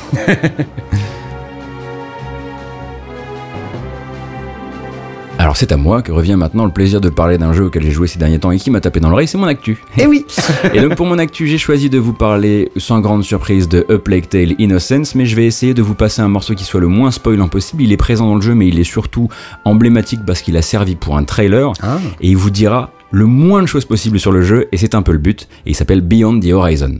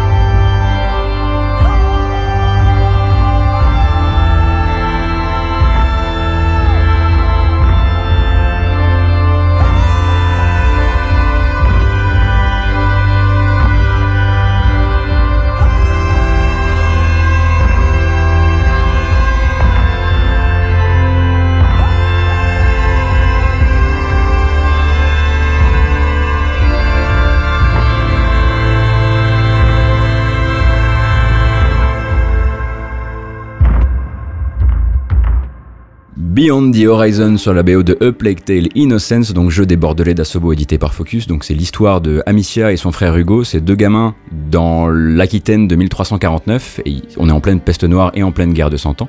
La bonne ambiance, quoi. C'est le bordel. euh, voilà, c'est pour un jeu comme un, un petit The Last of Us à moindre budget, mais aux envies de personnages qui sont tout aussi fortes. Un Last of Us double A, quoi. Quelque part, ouais. Et Cocorico, Ouais. Et Cocorico, c'est vrai. Donc avec autour la menace évidemment des rats, euh, celle de l'inquisition, un monde très très sinistre où tu vas vraiment marcher à tout petits pas sur des monceaux de cadavres, les champs de bataille de la guerre de 100 ans. Je me permets parce que tu parles de rats, c'est un peu quand même le truc du jeu. Ils Ouais. sont gérés comme un liquide et C'est un peu le, le wow effect du jeu, c'est de voir cette myriade de rats Et vous qui avez- sort de partout et qui rentrent dans partout. Vous allez et- devoir les repousser euh, avec euh, de la lumière, leur donner à manger ailleurs, avec votre fronde en faisant tomber des trucs pour les écarter, etc. Et pour euh, finalement un, un discours qui est poétique et sombre. euh, Et pour moi, c'est vraiment une très grande réussite, euh, très inattendue aussi. Oui, ça, ça a euh. été vraiment ton petit coup de cœur de ces derniers mois. Ouais, là, ouais, hein. ouais, puis il a très très bien marché, même au niveau, au niveau mondial, etc. hein. Les, les, les, les critiques sont vraiment, euh, vraiment dithyrambiques Ah, dessus. cool. Et donc pour le passage du jeu dans le podcast, j'ai volontairement choisi ce morceau qui est poignant, mais finalement assez décorrélé du reste du jeu musicalement. Euh, C'est-à-dire que celui-ci déjà il marche de manière linéaire et c'est pas le, le cas du reste du jeu. Ça fait un très bon trailer, mais c'est pas aussi la vraie couleur musicale de Plague Tale qui Ouais. est plus intime, euh, beaucoup plus tournée vers les corps, les textures. Ah, t'as moins d'orgue et compagnie dans le, dans le jeu. Ouais, quoi. ouais, t'as D'accord, beaucoup plus de beaucoup plus de, de cordes frottées, euh, jouées, Hmm. pincées, etc. Presque un peu le, le Wintory de, de Unity, justement, euh, de Syndicate, pardon. Euh, un petit peu de ça, un petit peu de ça, mais beaucoup moins, euh, beaucoup moins grand Joueur, guignol, on va ouais, dire. ouais, ouais. Et du coup, c'est surtout pensé pour l'interactivité par Asobo et Olivier de Rivière, qui est le compositeur dont on vous parle souvent ici. Ah bah oui. Euh, en fait, c'est vraiment à découvrir en jeu. C'est pour ça que je voulais mettre un petit warning par rapport à ça. C'est il y a le travail sur les espaces sonores, la proximité des ennemis, la musique qui menace le joueur ou qui t'accompagne dans des moments importants. Il faut vraiment le découvrir avec le casque. Ouais, carrément. Et là, tu seras vraiment bien mis. Faut juste ne pas avoir un vrai problème contre les jeux qui mettent vraiment l'aspect euh, euh, trouvaille de gameplay de côté. C'est très classique, C'est très dire, très ouais. classique, même un petit peu désuet, mais c'est là pour servir une narration et des personnages qui, pour le coup, je l'ai dit, sont réussis. J'ai l'impression qu'on est presque pas loin du Walking Simulator avec parfois des énigmes ici ou là, quoi. Mais suffisamment pour qu'à aucun moment tu puisses te dire que c'en est un. Ah, d'accord. Donc ça c'est vrai que c'est assez cool. Et en plus, si vous avez aimé les violoncelles dans Vampire, eh bien le musicien Eric Maria Couturier est de retour. Et Ah. comme pour Vampire, en fait, il est vraiment pas venu beurrer les sandwichs, le garçon. donc euh, vous allez être vraiment bien dedans. Et au passage, dernier trivia, donc les hurlements à la fin de ce morceau Beyond the Horizon sont ceux de Olivier de Rivière. Alors, c'est euh, pas sa vraie voix, je crois, hein, alors- là, tout de suite, quand même. Non, Alors ne- j'imagine que c'est pas celle qu'il a directement en ref dans un micro, mais effectivement il, est, il a fait le choix de se mettre en avant dans le trailer. c'est pas tous euh, les jours qu'il fait ça en plus. c'est à mon avis c'est pas c'est pas tous les jours parce qu'il est pas interprète à la base hein, il Mm. est vraiment compositeur et, euh, et c'est vrai que enfin ça fait un très très bon trailer pour le coup en plus de celui qui a été fait ensuite avec Sean Bean qui, ré- qui récite de la poésie où je me suis dit mais d'où vient l'argent de Focus pour appeler Sean Bean? Mais bien faites faites faites de la publicité pour ce jeu si vous le pouvez C'est tous les jeux de cyclisme et les Farming Simulator qui rapportent énormément d'argent. N'oublie jamais ça. c'est vrai C'est peut-être Farming Simulator qui a financé Plague Tale. c'est vrai Je pense qu'on arrive au moment du podcast où on va devoir se poser une question. Mhm. Toi, moi, mais aussi les auditeurs. Mhm. Est-ce qu'on peut vraiment faire un épisode sur le fric, sur le pognon, sur l'argent, sans évoquer une seule seconde Fortnite Battle Royale?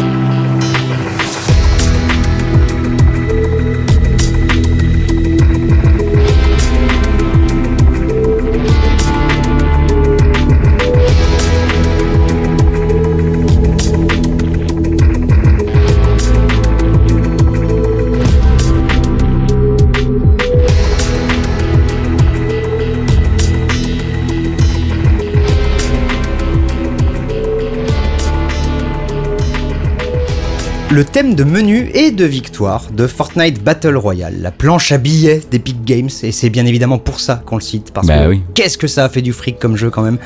Développé sur les cendres encore fumantes de Fortnite tout court, Mhm. qui était en fait, qui s'est d'ailleurs appelé après Fortnite Save the World, qui était une sorte de Minecraft Terraria en 3D avec de la construction et des monstres, comme Kingdom, comme euh, voilà. Est-ce qu'on doit vraiment parler de ce mode Battle Royale qui a propulsé Epic dans la cour des très très grands, leur permettant même de lancer leur propre magasin en ligne, Oui. avec d'ailleurs une politique concurrentielle très agressive, Oui. qu'on Et- apprécie parce que ça nous file plein de jeux gratuits. Oui, c'est vrai. Et puis aussi, tout doucement, des politiques au niveau des soldes qui commencent à inquiéter les développeurs. Ouais, bah, c'est-à-dire que quand tu mets des jeux en solde sans prévenir les gens qui ont Voilà. fait les jeux, c'est un peu compliqué. on savait que la guerre serait sale. Ouais, et c'est pas fini, je pense. Mais parlons plutôt de ce thème qu'on retrouve souvent sous le nom Fortnite Theme, entre parenthèses version rock, Ouais. et qui reprend en fait le thème de Fortnite classique, euh, beaucoup plus calme qu'on est en train d'entendre en bed là, Mhm. pour lui rajouter des guitares électriques et un petit peu plus d'allant euh, métal quoi. Et le tout est composé et auto-réarrangé du coup par notre chouchou Rom Di Prisco. Ça faisait longtemps. Mais on le cite pas assez clairement. Hein. Mhm.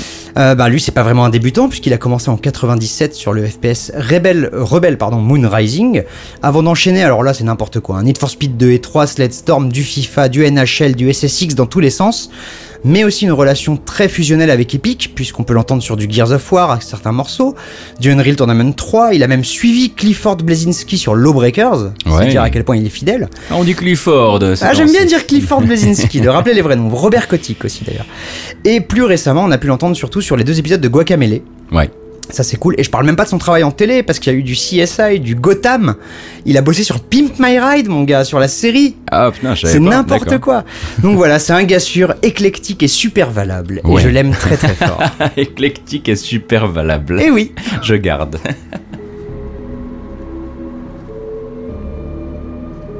Et si on construisait une ville juste pour faire venir des travailleurs dedans, juste pour être le meilleur des meilleurs industriels? Ah mais Roubaix. Roubaix, oui, par exemple, par exemple, mais en gros, c'est le pitch de quasiment tous les anneaux, grande grande série de city builder et également un petit peu voilà de de jeux de d'industriels.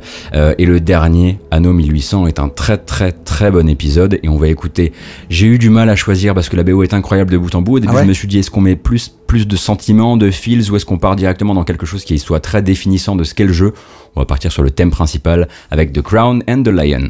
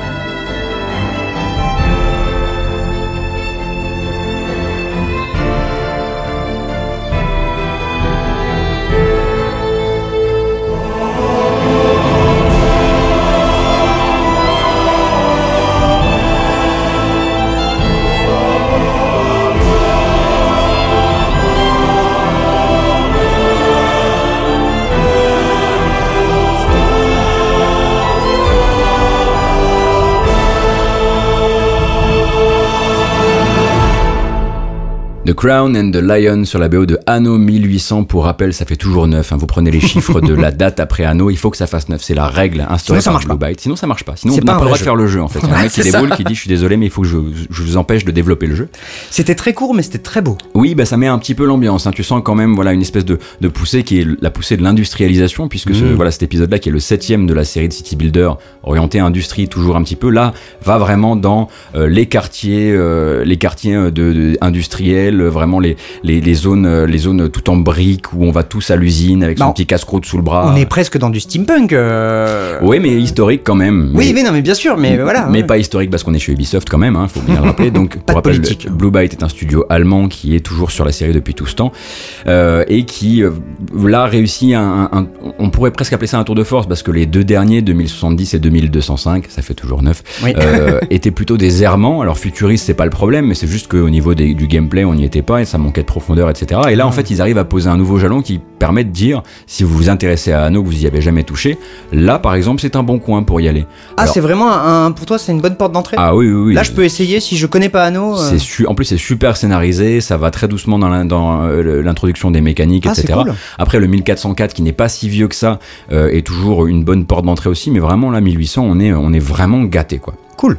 Et donc les 64 pistes de cette BO, parce qu'elle est quand même très très très euh, voilà. Mais euh, du coup, est-ce que c'est 64 pistes de 1 minute 20 ou? Oh non, t'as des bons bébés de Ah ouais 3, 4, 5 minutes quand même. Il y a eu du boulot, quoi. BO hyper réussi, ou parfois euh, beaucoup plus envolé que ne mériterait un jeu, on va dire, juste de gestion, Hmm. qui pour moi devrait figurer dans les BO de l'année, mais comme j'ai l'habitude de dire dans ces cas-là, moi ce que j'en dis.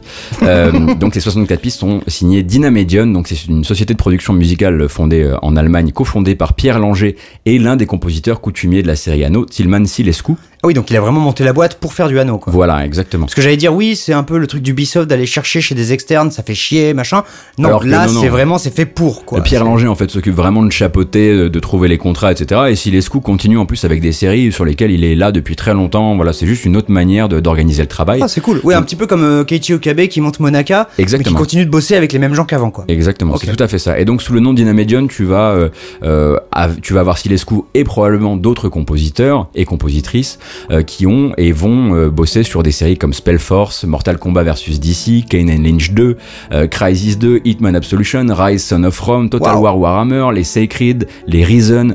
Bref, en fait, on n'en parle Mais pas t'as assez. cité plein de jeux que j'ai envie de passer, parce que moi, Mais ça oui. fait longtemps que je veux mettre les morceaux un petit peu de resto chinois nul de Ken and Lynch Oui, 2, il y en a, que j'aime énormément, et bah, je suis très content d'apprendre que ça vient de chez eux. Alors après, parfois, ils font pas toute la BO. Oui. Ils, ils aident un petit peu dans, un- dans un coin, etc. Ils ont même filé un coup de main sur Mortal Kombat 11 qui, qui est sorti il y, a, il y a très peu, tu vois. Ah mais ouais. C'était juste pour euh, deux trois trucs dans les menus, etc.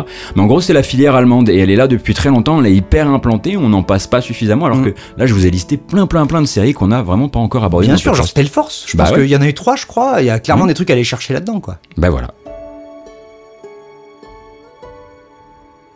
Mon cher Gotos, ce Oui. morceau était, comme je te le disais, très bien, mais un petit peu court, donc je t'offre la main, une Ah fois de plus. là. Eh bien, je la prends. la Ah main. bah oui, t'as intérêt. On remplit une case du bingo des démons du midi. Exactement. Euh, alors on va, on va faire, oh c'est une pirouette, on la connaît, ah oui ils vont pas passer du FF7, ils vont trouver une solution pour faire Eh autre ben, chose. on a trouvé une solution. C'est vrai qu'on a trouvé une, euh, une autre solution qui consiste à vous passer le thème du Gold Saucer, mais dans FF14, donc le, le deuxième MMO de Square Enix, euh, et le morceau Four-Sided Circle.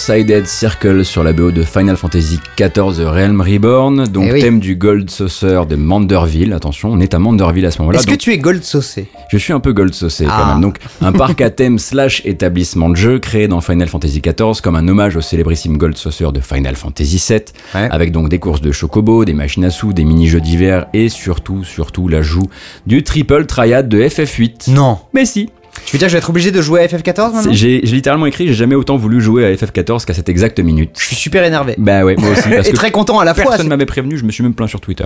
Euh, donc pour rappel, donc FF14, deuxième MMO spin-off de la série de RPG Final Fantasy. Donc une première vie ratée, un rattrapage hallucinant via le reboot Realm, Realm Reborn. Ouais, parce qu'il faut savoir que même au moment de la de l'échec de la première version, Mhm. parce qu'en gros le, le précédent c'était FF11 qui lui avait très bien marché, Ouais. c'était très bien passé, et là FF14 quand il s'est lancé ça a été une catastrophe, vraiment, il a été euh, conspué par les joueurs et tout, et le lead du jeu dont j'ai plus le nom euh, là tout de suite a littéralement fait des excuses, ce qui est extrêmement rare au Japon, Ouais. quand euh, généralement l'excuse c'est le déshonneur, c'est limite le seppuku derrière quoi. Mm. Donc si le mec arrive en disant désolé j'ai super merdé, quelqu'un d'autre va prendre le projet et va le, le- le relever, Ouais. c'est rarissime et c'est vraiment un événement quoi. Et du coup, bah, depuis euh, Realm Reborn, c'est une très belle vie, des joueurs qui répondent présents, des nouveaux contenus constants, et, Ouais. et surtout tout un univers musical hallucinant et incroyablement riche, en fait, qui mériterait un épisode à lui tout seul, mais on va y retourner hein, je pense. J'ai- J'aimerais bien, oui.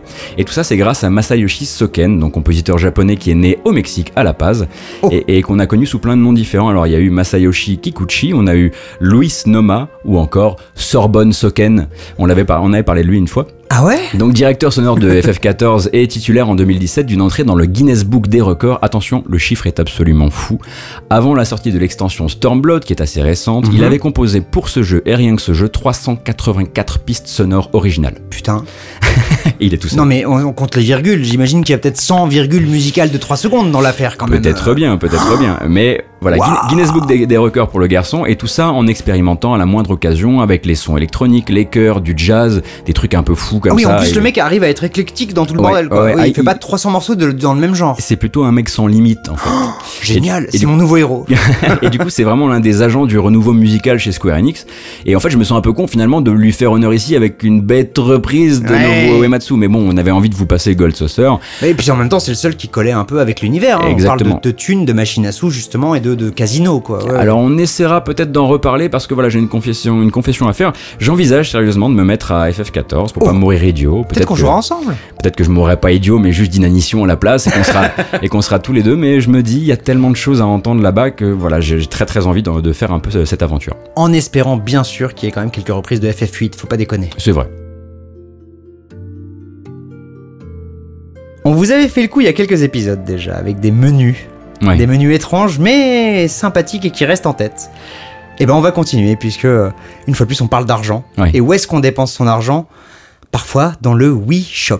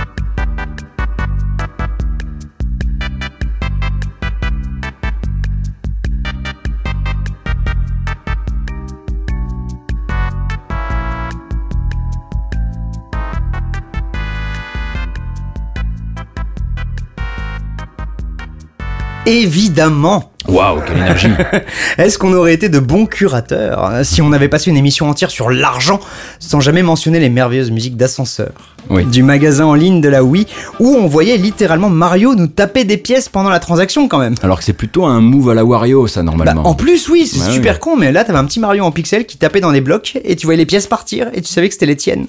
C'était extrêmement gênant. Et comme l'a rappelé euh, un site euh, que j'ai consulté pendant mes recherches, on l'entendait particulièrement longtemps sur Wii parce que le, le service online de Nintendo était vraiment à chier à cette époque Ouais. et donc c'était très lent. Donc même pour télécharger un jeu de 500 MO, ben, ça pouvait prendre une demi-heure où tu voyais Mario taper tes pièces. Il faut apprendre à aimer ce morceau. Oui, il faut apprendre à aimer perdre de l'argent surtout. Donc composé en 2006 par Kazumi Totaka, ça devient ridicule, hein, comme la plupart des thèmes du genre et la plupart des thèmes de la Wii en fait. Mhm. Bon bah on vous en parle tout le temps, donc euh, c'est la voix japonaise de Yoshi. Il est également compositeur sur des séries comme Animal Crossing, Luigi's Mansion ou Mario Paint. Mais voilà, bon on va s'arrêter là parce qu'on en a tellement parlé. Je pense que d'ailleurs le prochain morceau euh, t'excite un peu plus. Oui, tout à fait. Et tu vas voir que celui-ci, j'ai eu bien peur en fait qu'on n'arrive pas euh, à intégrer ce jeu-là dans, le, dans la playlist. Et oh puis mais c'est- finalement... c'est c'est déjà un petit peu tiré par les cheveux, mais je te, je te l'offre. hein. Oh, tu déconnes, non, ça rentre complètement dedans. Alors, quoi qu'il arrive, si vous avez peur des spoilers, que vous n'avez pas fini Red Dead Redemption 2, Ouais. il va falloir qu'on se donne rendez-vous dans à peu près 4 minutes. Vous savez que avec la cinématographie particulière de Rockstar, etc., ça peut être des moments marquants, des moments Mm. qu'on n'a pas envie de se spoiler.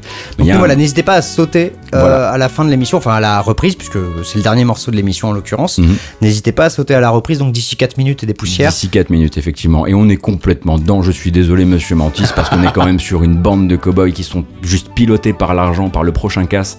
Et cette espèce de promesse qu'un jour on aura suffisamment d'argent pour enfin se ranger et arrêter de faire les cons. le morceau Unshaken sur la BO de Red Dead Redemption 2.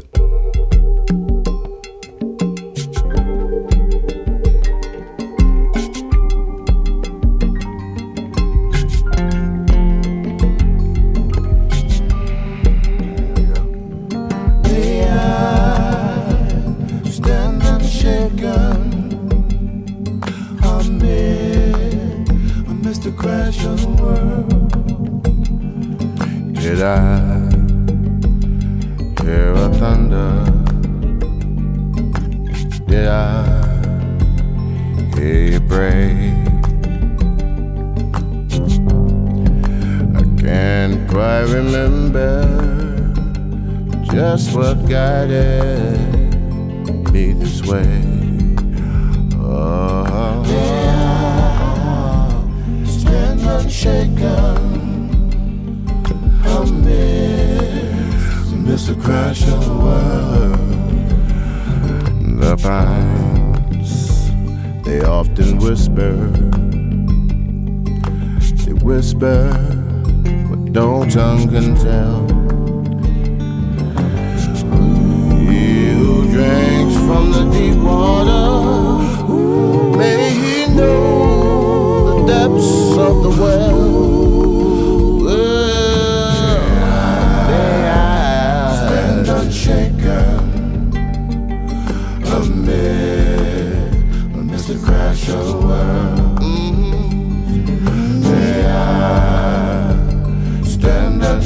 unshaken amidst, amidst the crash of the world. Mm, oh, traveler, what have you seen? Where there crossroads? Where you been? Where you been? I once was standing tall.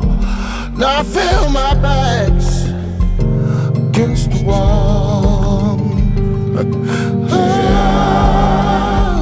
stand unshaken amid, amidst the crash of the world. May I stand unshaken amid, amidst the crash of the world.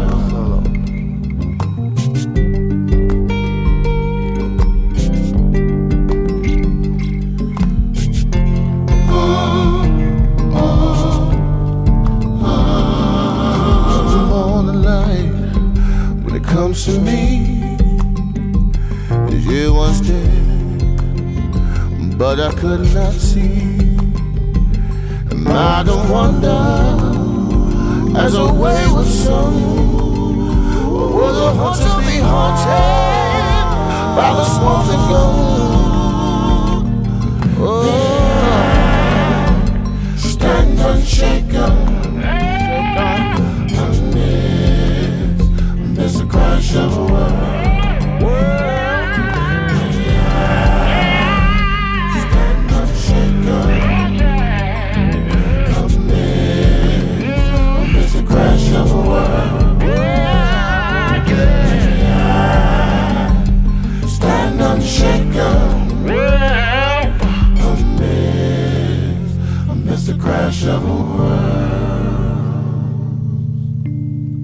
Unshaken sur la BO de Red Dead Redemption 2. Ou plutôt Red Dead Revolver 3. Ah, ah, ah, non mais je vais le faire tout, tout, seul ce podcast, j'en ai marre. donc c'est le western monstre de Rockstar, donc Mm. préquel de Red Dead Redemption où l'on découvre comment la bande de John Marston et Dutch Van Der Linde a explosé. Tout ça en incarnant un autre personnage, Arthur, ou comme moi je l'appelle bébé Arthur parce que c'est lui en fait, c'est lui le héros de Red Dead. Ouais. Euh, il est, il est, il est incroyablement bête et c'est son, c'est son meilleur atout en fait. J'adore Ouais. ce personnage. C'est le Terence Hill, ou le Bud Spencer de Terence Hill quelque part. un euh, peu, ouais, ouais. Et puis avec des- une profondeur incroyable. Enfin, bref, c'est un super perso. Donc l'histoire, vous la connaissez. Donc jeu long, hyper balisé, cadré, éprouvant, épuisant, fantastique, trop grand, trop petit. euh, Trop de détails. Trop de euh, trucs ouais, et, et finalement un truc dont tu ressors vraiment avec qui te fait passer par mille états mais avec toujours cette culture cinématographique hyper forte et ses envies musicales cette curation extrêmement précise de Ah quel bah oui. morceau pour quel moment ces Très séquences- rockstar, ça, de toute façon. voilà, ces séquences un peu clipesques et des, des morceaux parfois sortis un peu de nulle part, Mm. comme celui-ci. Alors, comme je disais, spoiler, parce que ça arrive souvent dans ces cas-là un peu sur, sur la deuxième partie du jeu. Mhm. Alors, c'est une chevauchée sur fond du Unshaken de D'Angelo. Et oui. Eh oui. Ou D'Angelo, non? Alors, on dit D'Angelo. Oh, Alors, c'est- celui de How Does It Feel en 2000, le chanteur euh, soul R&B, où à Eh l'époque, euh, il y avait ce, ce, ce clip où il était cadré euh, juste au-dessus du pelvis à poil et c'était vraiment l'époque des années 2000 du R&B on était tous beaux gosses et on L'arrivée de, de, de de. Ludacris et de tous ces gens-là. Ouais, bien sûr. Exactement. Et en fait, D'Angelo, ben, il se pointait le soir chez Rockstar New York pour jouer au jeu en avant-première parce qu'il était fan et qu'il avait des passes droits parce que c'est D'Angelo. Oh l'enfoiré Et donc il venait Mais jouer les... mais oui. nous on avait tous oublié qu'il était connu ce mec. Comment Rockstar s'est rappelé qu'il était connu? Bah, il a, il a dû sonner à la porte et en tout cas ils lui ont dit bah écoute installe-toi donc parfois ils jouaient des nuits entières à des, des versions du jeu etc et à un moment ils ont rassemblé tout leur courage et ils se sont dit est-ce que tu voudrais pas nous faire un morceau? Et il a accepté alors ça C'est la- drôle. C'est la version officielle parce que Ah. forcément une collaboration comme ça, il y a, il y a forcément un narratif qui a été créé autour et c'est ce narratif-là. Bon, et donc ils voulaient une vibe de R&B Nouvelle-Orléans et ils l'ont eu. Bien sûr. Et euh, voilà, c'est ce morceau-là, c'est un peu le far away de Red Dead Redemption euh, Mm. premier du nom. C'est-à-dire que voilà, c'est ce moment. Si vous l'avez vécu en jeu, manette en main, puisque évidemment c'est pas pendant une cinématique, c'est absolument inoubliable. Ouais, c'est un moment clé quoi. Exactement. Donc on espère vraiment que si vous avez pas fait le jeu, vous avez zappé ces fameuses 4 minutes. ça devrait pas non plus retirer toute sa puissance à la scène non plus, je l'espère. D'accord. Je regarde à mes pieds et je vois toute cette thune et c'est probablement qu'on a vraiment éclusé tous les morceaux euh, de cette euh, de cette setlist. Mais il me semble que la reprise de fin d'émission, la cover de fin Mhm. d'émission, c'est une tradition, euh, va quand même d'une manière ou d'une autre euh, nous permettre de renouer avec cette Mais thématique. bien sûr, on va parler de pièces d'or, on va parler de gobelins, on va Mhm. parler de squelettes. Puisque, et ça c'est quand même assez incroyable, je suis tombé en faisant des recherches pour l'épisode précédent, puisqu'on Ouais. vous avait passé un morceau de Robots de Ian Stoker, Mhm. aussi Magical Time Bean, donc compositeur et créateur des jeux Escape Goat 1 et 2. Et ben en fait, en, en allant sur son SoundCloud pendant que je travaillais sur l'épisode précédent, je suis tombé par hasard sur une reprise qu'il a fait il y a 5 mois. Et c'est une reprise, presque un medley hommage à Gauntlet.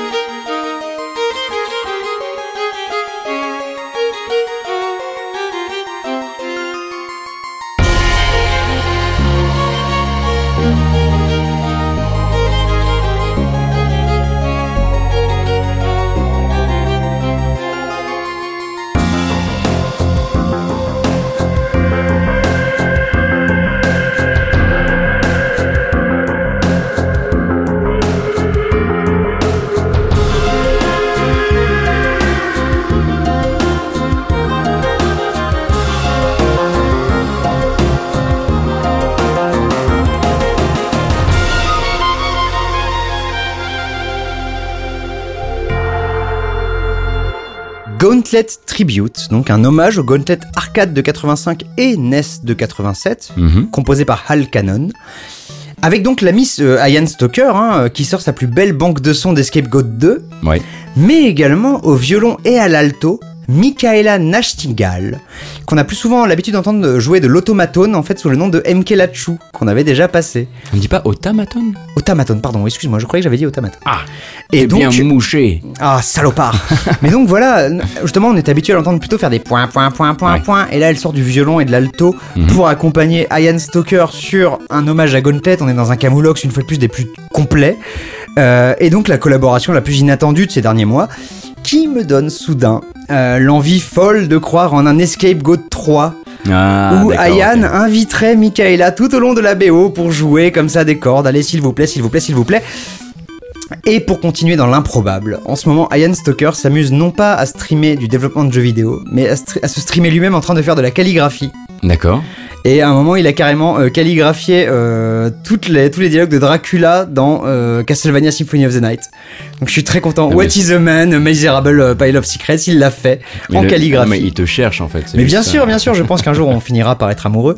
Et pour continuer dans l'improbable, il bosserait apparemment en ce moment avec Cryptic Sea pour des morceaux sur leur arlésienne Subrosa, Un FPS physiqué entre guillemets, hein, disponible en accès anticipé, puisqu'en fait Cryptic Sea a posté un gif un moment de Subrosa un peu débile en disant Music by Ian Stoker et c'était la musique de fond. Alors soit ils ont chopé un vieux morceau de Stoker pour Ouais, le mettre en musique de fond, ouais. soit vraiment il va peut-être participer vraiment à l'OST du jeu. C'est tout ce que je te souhaite. Ah bah moi aussi.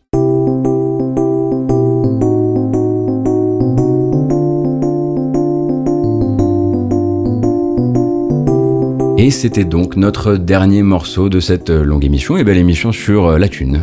L'argent. voilà. La une moula. espèce, de, une espèce de sujet transverse du jeu vidéo, toujours un peu là d'une manière ou d'une autre. Soit c'est l'amour, soit c'est la gloire, soit c'est le sang, soit c'est l'argent. Tout simplement. et, euh, et ben on voudrait remercier les gens qui rendent ce podcast possible. Bien sûr, avant tout, Faskill, notre dieu, notre héros, notre amour, qui, Voilà. nous, qui nous rend audible et beau, Car beau vous à l'audio. les, les démons du midi, ce sont trois personnes et non pas deux. Et oui, Euh, on remercie également euh, Caféine de Geekzone, puisqu'on verra qui met ça en, en route, qui en fait la promotion sur les réseaux sociaux, Bien etc. sûr. On vous remercie, vous, de continuer à nous écouter, de continuer à le partager, ce podcast. constamment, Voilà. incroyable. Euh, on va essayer d'a- d'ailleurs de vous faire des nouveaux teasings avec les, les, euh, les nouveaux embeds de Overcast qui permettent de faire des choses extrêmement cool. oh là là, Ah ouais, le futur Nous voilà dans le futur, ça y est. Les embeds vidéo, fou. Et donc le prochain épisode sera le 69. Ouais. Alors peut-être qu'on essaiera de faire une thématique coquine, ou Mhm. alors on restera sur un jukebox, puisque c'est censé être un jukebox. Voilà, on verra, si on part règle ou pas règle, on verra. Grivois ou pas grivois, on n'a pas encore vraiment tranché. En tout cas, d'ici là, eh bien, euh, on vous dit au mois prochain. On vous fait Euh, plein de bisous. Et, et- évidemment, évidemment, on vous souhaite eh bien du bon jeu vidéo, de la bonne musique et peut-être de la bonne musique de jeux vidéo. Oh, S'il te plaît. Et au mois prochain, et bonne E3 à vous si vous Ah oui suivez les E3. à bientôt. Ciao.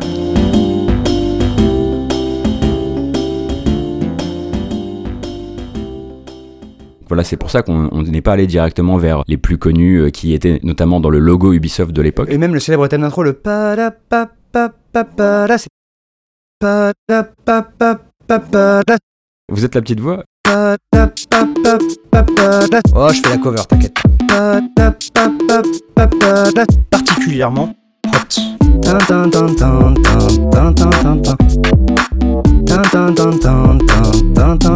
Yes. Yes, I. Voilà, bon, hop. Yes, I. Yes. Yes, I. Ouais, j'ai bien envie de te relancer euh, juste avec un truc euh, très spontané. Yes.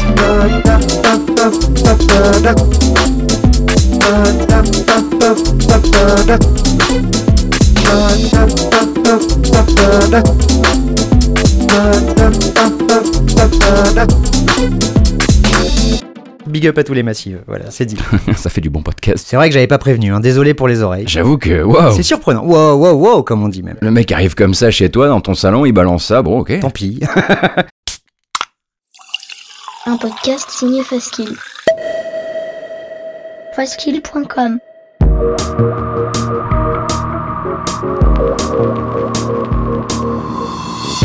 Torréfaction, c'est votre rendez-vous hebdomadaire sur geekzone.fr avec une sélection de l'actualité proposée par Caféine et Fastkill. Gaming, culture, software et tech, on fait le tri dans les news de la semaine pour vous proposer un récap digeste d'une demi-heure, histoire de ne rien louper des infos essentielles. Torréfaction, c'est votre rendez-vous avec l'actu geek tous les vendredis matins à 8h sur geekzone.fr.